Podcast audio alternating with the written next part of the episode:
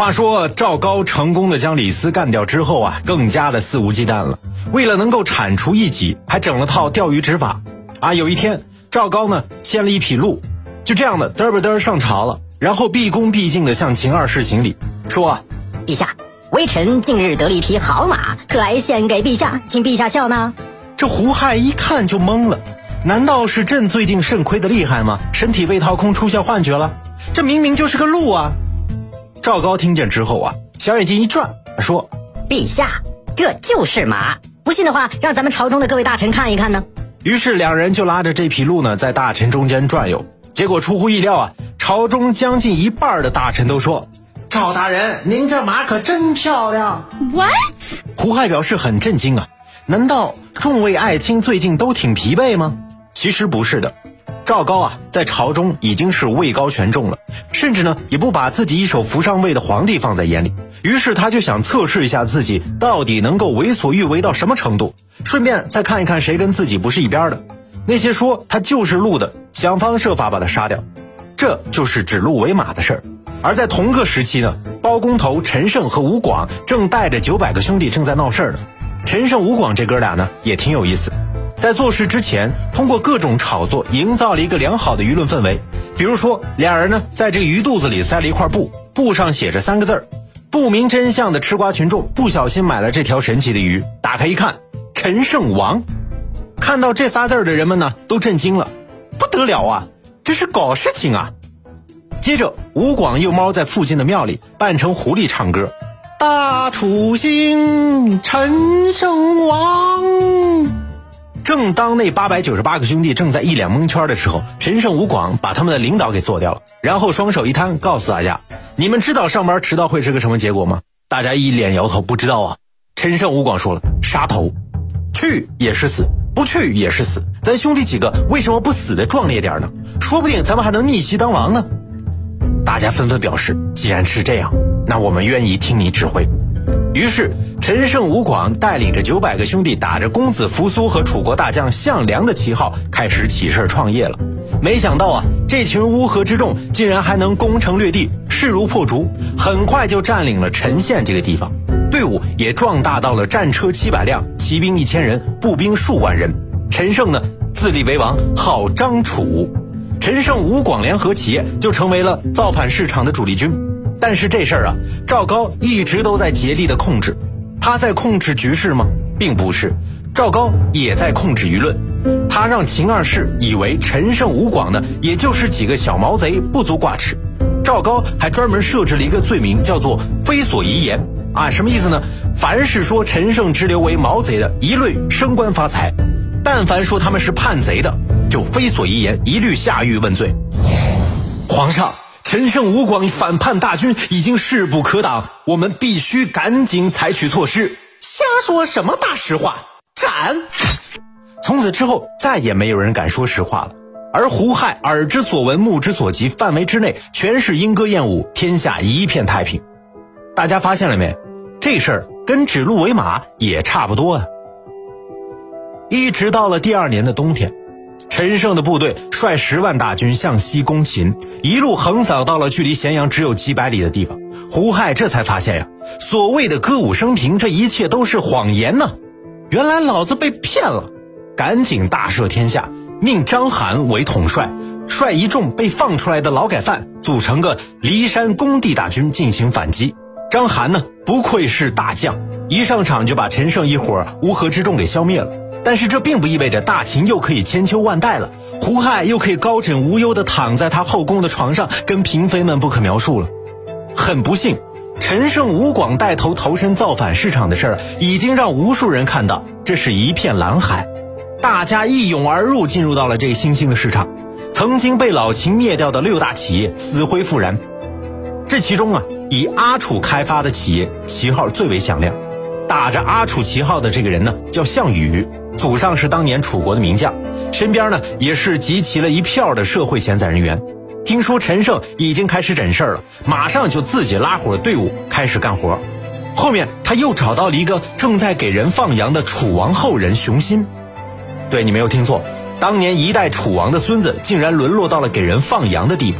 但是没关系，有项羽在，楚怀王的旗号还是立得起来的。再加上项羽有特别能打仗的这样一个特殊的技能加持，很快像模像样的队伍就搞了起来了。附近大大小小的团队呀，也都来投奔楚怀王了。扯起这面大旗没多久，有一个来自江苏的叫做刘邦的人前来投靠。刘邦呢，他在秦朝实际上是个当官的啊，什么官呢？亭长啊，相当于就是个片警啊。刘邦在投靠项羽之前，自己还拉过一个小山头，在山上自己干了那么一阵儿。过段时间啊，刘邦决定带着兄弟们去投靠项羽。因为刘邦是江苏沛县人，所以大家又管他叫做沛公。说到这儿，大家是不是觉得刘邦项羽的故事要展开了呢？大家别急啊，我讲的这一些啊都是背景，朕的那不是秦二世的大秦还没亡呢。话说时间回到公元前二百零九年，显赫一时的大秦帝国其实已经开始摇摇欲坠了。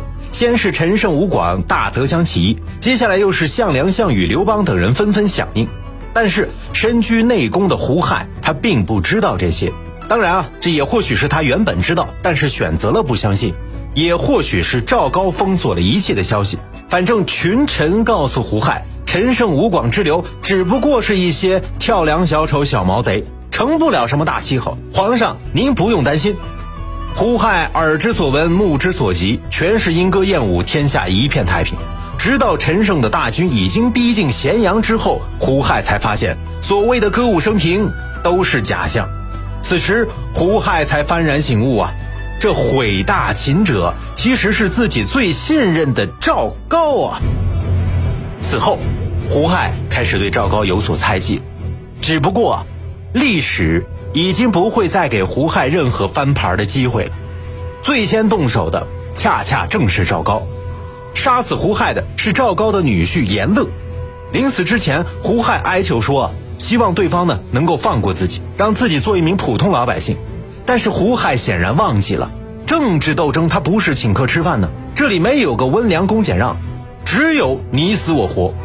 不知道临死之前，胡亥有没有想起过当初被自己屠杀的那些至亲骨肉呢？该，这是报应啊！胡亥死的时候啊，年仅二十四岁，他只用了三年时间，就将父亲辛辛苦苦打拼下来的偌大家业，差不多败了个精光。他可以说是当之无愧的天下第一败家子儿。有钱烧的。特别有意思的是啊。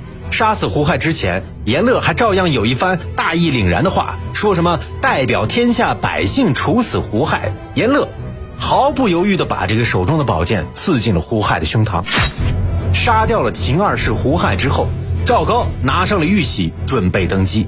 然而令赵高始料未及的一幕发生了，满朝文武啊，虽然说把头低下去了，但是脸上写满的全是无声的抗议。赵高这屁股啊，不敢坐下去。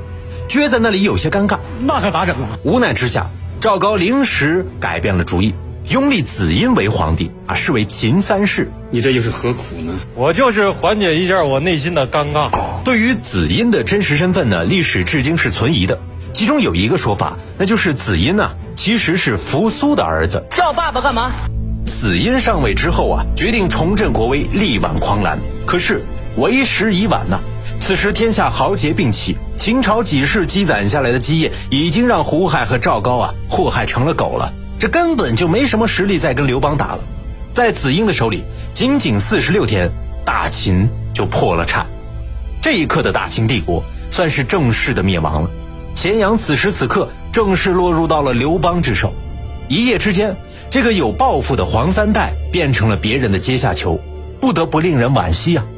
尽管如此，子婴呢还是趁着短短的四十六天干了一件大事他把赵高给剁了，灭其三族，这可真是解恨呢。要不然老夫真的是要气得摔碗了。造孽！赵高制造的多起秦朝宫廷政变，加剧了秦朝内部的动荡。赵高屡禁谗言，滥杀无辜，也致使秦朝损失了大批的文臣武将，加速了秦朝的灭亡。那说到这儿了，大家是不是跟我有同样的一个想法？赵高到底图什么呢？国家灭亡了，对他到底有什么好处？难不成他是对方派来的卧底吗？你还别说，还真有这个可能。妈呀！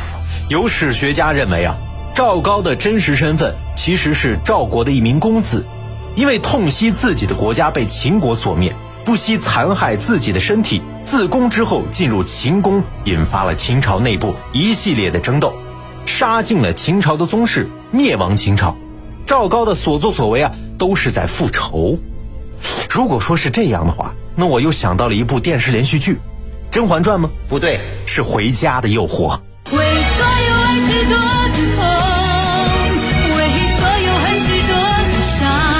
好了，你别说话。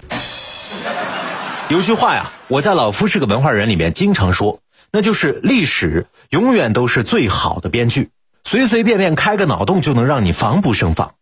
好像还有点时间啊。那咱们就讲一讲子婴杀赵高这事儿吧。这事儿啊，讲起来特别的过瘾。这么大快人心的大结局，怎么能一笔带过呢？你说是不是？子婴呢，是个有谋略的人。他一上台就知道赵高这个人留不得，于是他开始和自己的两个儿子以及亲信韩谈商量对付赵高的策略。赵高要子婴斋戒五天之后正式登上皇位。可是等到期限到了，赵高派人来请子婴接受皇印，正式登基。可子婴推说有病不肯前往，赵高无奈了，只能是自己去请了。在一个夜黑风高的夜晚，赵高兴匆匆地来到了斋宫。对于赵高来说，此时此刻他确实最需要的人就是子婴，因为秦二世被杀，赵高需要找个代言人来替他证明啊。这样，他的弑君之罪才算得上是合理合法的。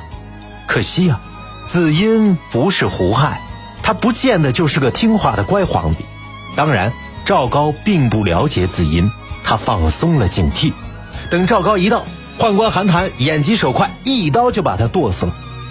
子婴随即召群臣进宫，列数了赵高的罪孽，并夷三族。但是子婴呢，也是个无奈之人呢。他接盘的时候，秦国形势已经是极差了。正如贾谊在《过秦论》里说的：“天下苦秦久矣。”啊，这句话呢是高中语文的课本，不知道的话你面壁思过三天。先是陈胜吴广起义，后来是刘邦和项羽又兵分两路往咸阳打过来，王朝末路，子婴一人已经无力回天了。我想啊，如果子婴接的不是大秦满目疮痍的盘。我相信子婴一定能够开创一个盛世，但可惜啊，没有如果。